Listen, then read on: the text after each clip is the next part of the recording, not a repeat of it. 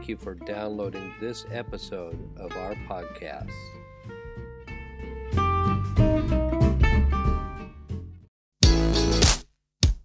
Hi, and welcome to the podcast for Solomon Staircase Masonic Lodge number 357, where we talk about all things related with Freemasonry, including Hermetic teachings, philosophy, reason, spirituality, and much more.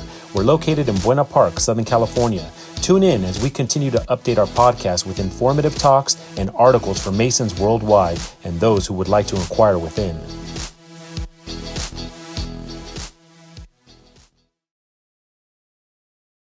The following article is reprinted in an issue of the Fraternal Review from the Southern California Research Lodge, but it is originally from a short talk bulletin, May 2012, published monthly by the Masonic Service Association. And I highly recommend you check out their website and their podcast. Um, I think we're okay sharing these articles because we don't get any money, we don't pay, we don't uh, request any money, we don't get paid for any of this. We just do it to share information on Freemasonry. This article is Scripture Passages in Degree Work by Thomas L. Winter. Right Worshipful Brother Winter is a past master of Eclipse Lodge number 259 in the Grand Lodge of New Jersey. He is a past district ritual instructor and a member of the Education Committee and the Committee on Ritual for the Grand Lodge of New Jersey. This paper, fully titled Scripture Passages in the Three Symbolic Degrees, Their Meanings as They Relate to Freemasonry, was originally presented in 2011 at New Jersey's Masonic literary organization, the Society of Saints John. And that's from the editor of the, the reprint. The Entered Apprentice Degree, Psalm 133. Behold, how good and how pleasant it is for brethren to dwell together in unity. It is like the precious ointment upon the head, that ran down upon the beard, even Aaron's beard, that went down to the skirts of his garments, as the dew of Hermon, and as the dew that descended upon the mountains of Zion. For there the Lord commanded the blessing, even life, forevermore. It is good and pleasant for brethren to dwell or meet together in unity. This verse states that as brothers we are joyful and at ease when we are meeting together. Brethren who are thus joined together receive the benefits of the goodness and pleasantness that unity produces.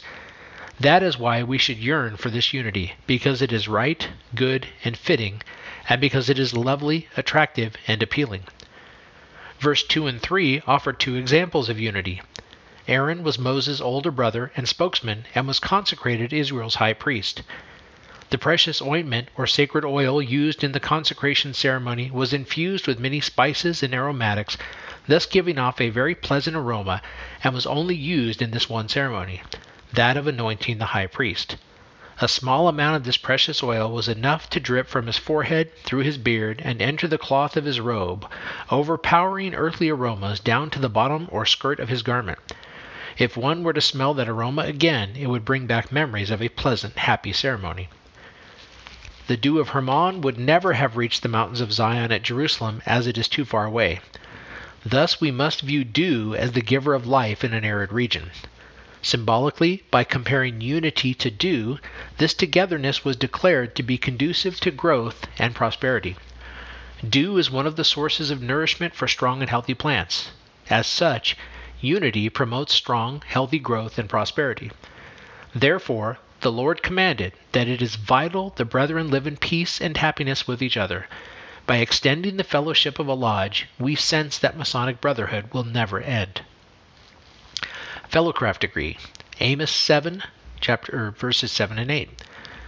Thus he shewed me, and behold, the Lord stood upon a wall made by a plumb line, and with a plumb line in his hand. And the Lord said unto me, Amos, what seest thou? And I said, A plumb line.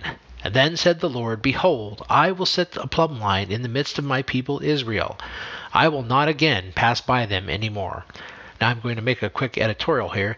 This is not what is used in the Fellowcraft degree in California. So this must be in New Jersey. In construction, the plumb line tests whether what was erected is perpendicular to the square.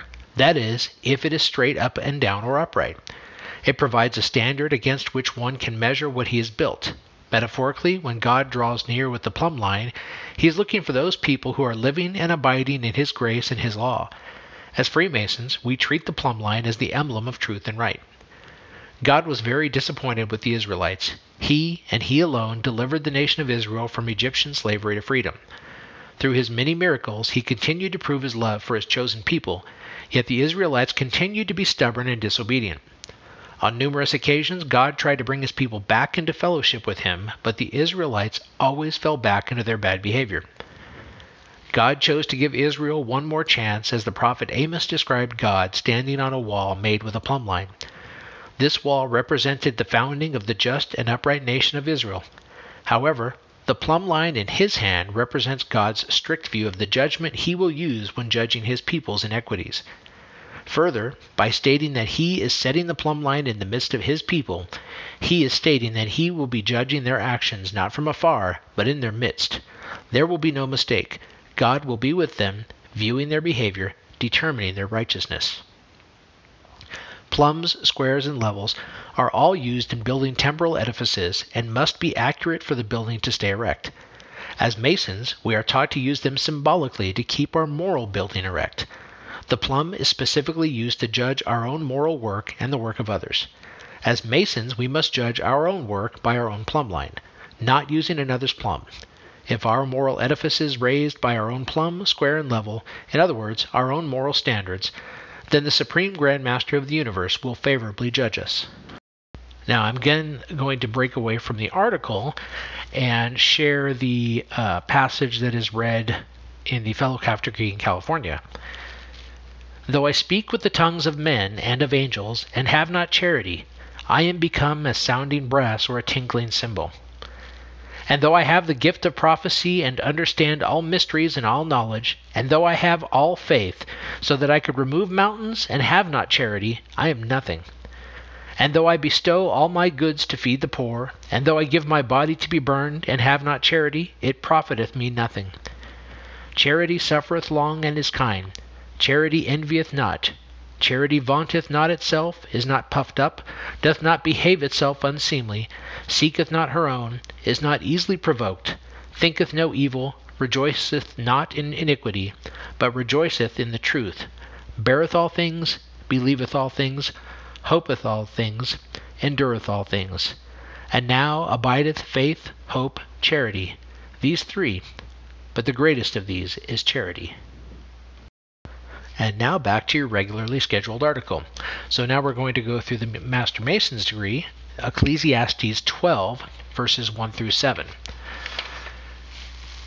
Remember now thy Creator in the days of thy youth, while the evil days come not, nor the years draw nigh, when thou shalt say, I have no pleasure in them, while the sun, or the light, or the moon, or the stars be not darkened, nor the clouds return after the rain. In the day when the keepers of the house shall tremble, and the strong men shall bow themselves, and the grinders cease because they are few, and those that look out of the windows be darkened, and the doors shall be shut in the streets, when the sound of the grinding is low, and he shall rise up at the voice of the bird, and all the daughters of music shall be brought low. Also, when they shall be afraid of that which is high, and fears shall be in the way, and the almond tree shall flourish, and the grasshopper shall be a burden, and desire shall fail, because man goeth to his long home, and the mourners go about the streets. Or ever the silver cord be loosed, or the golden bowl be broken, or the pitcher be broken at the fountain, or the wheel broken at the cistern, then shall the dust return to the earth as it was, and the spirit shall return unto God who gave it. One can safely assume that the author of Ecclesiastes is Solomon, as the writer identifies himself as the son of David, king of Jerusalem. This verse takes more study than the others, as its meaning for Masons does not come easily. Remember now thy Creator in the days of thy youth, while the evil days come not, nor the years draw nigh, when thou shalt say, I have no pleasure in them. This alludes to the fact that as we grow older, each of us fondly remembers the glorious days of our youth, when all things were possible, with the hindsight of age and experience, advice is given to youth to gather the harvest while they are young. As we age, we change and are not able to enjoy things with the same lightness of heart. Tasks that were easy in our youth take longer or are impossible to do. While the sun or the light or the moon or the stars be not darkened, nor the clouds return after the rain, refers to the beginnings of the aging process. Failing eyesight is one of the first signs of aging. Also, as we get older, the cloud and rain reference alludes to a longer period of rest and recuperation after activity. In the day when the keepers of the house shall tremble, refers to the hands, arms, and legs that tremble with age. And the strong men shall bow themselves. As we age, our spine contracts, and as a result, we tend to stoop and are no longer able to stand tall. And the grinders cease because they are few, refers to tooth loss common in old age.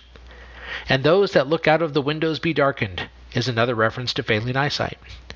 And the doors shall be sh- shut in the streets when the sound of the grinding is low, refers to hearing loss. The elderly no longer can hear the noisiness of life. And he shall rise up at the voice of the bird, means that a long period of sleep is no longer necessary and rising early becomes the norm. And all the daughters of music shall be brought low. Age brings on changes to the vocal cords, making them thicker. The elderly voice is no longer melodious, sounding more guttural. Also, when they shall be afraid of that which is high. In youth, we easily scaled heights that in age we are afraid to attempt. And fears shall be in the way. Elderly are often more timid, and apprehension is a common trait.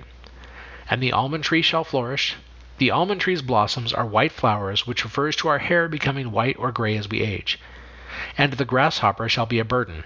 In our youth, hope springs eternal. Farmers during the time of Solomon were fearful of a plague of grasshoppers. The effort to rebuild after a catastrophe is not that easy with the elderly. As we age, muscle tone is often lost, and lifting even a small amount becomes an effort. And desire shall fail. In our youth, we often dream and have an expectation that some dreams will come true. As we age, we realize that our time is rapidly coming to a close. Because man goeth to his long home refers to the grave, and the mourners go about the streets. Ancient people often had official mourners who made public proclamations about the deceased. Wherever the silver cord be loosed refers to the spinal cord. In age, the muscles of the back can no longer support the body. Or the golden bowl be broken. The golden bowl refers to the human skull. The broken reference alludes to diminished mental capacity. Senility and Alzheimer's disease is common in the aged. The pitcher be broken at the fountain, or having the desire to urinate but not be able to do so or the wheel broken at the cistern. The wheel refers to the heart, and the cistern refers to the blood in the body. If the wheel or the heart is broken, then the cistern or the blood, the giver of life, can no longer circulate. Then shall the dust return to the earth as it was, and the spirit shall return unto God who gave it. The interment scripture passage that Masons use in the funeral oration is earth to earth, ashes to ashes, dust to dust. As the body decomposes, our earthly remains return to the earth, and our spirit is returned to God who gave it. As the candidate for the Master Mason degree hears Ecclesiastes 12, he might conclude that this part of Master Mason degree is very sad.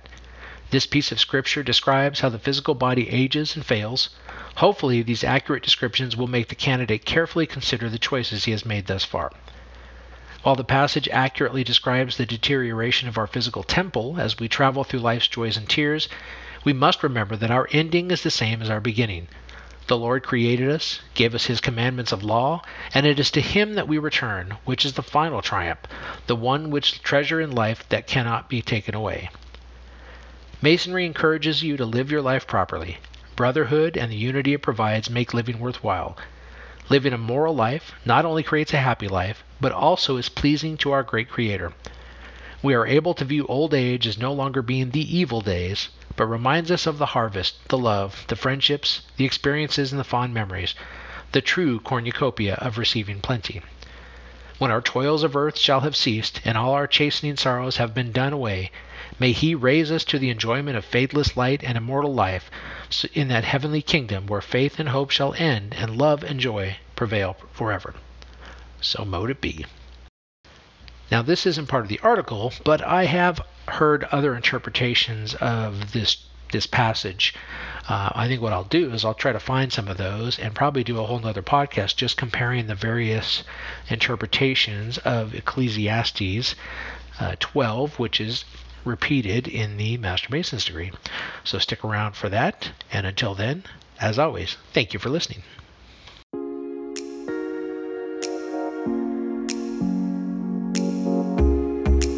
Thank you for listening. If you like what you heard, please subscribe and leave us a comment. We enjoy hearing from our listeners. If you really like what you heard, share this podcast with your friends and lodge members. Visit us online at solomonstaircase.org.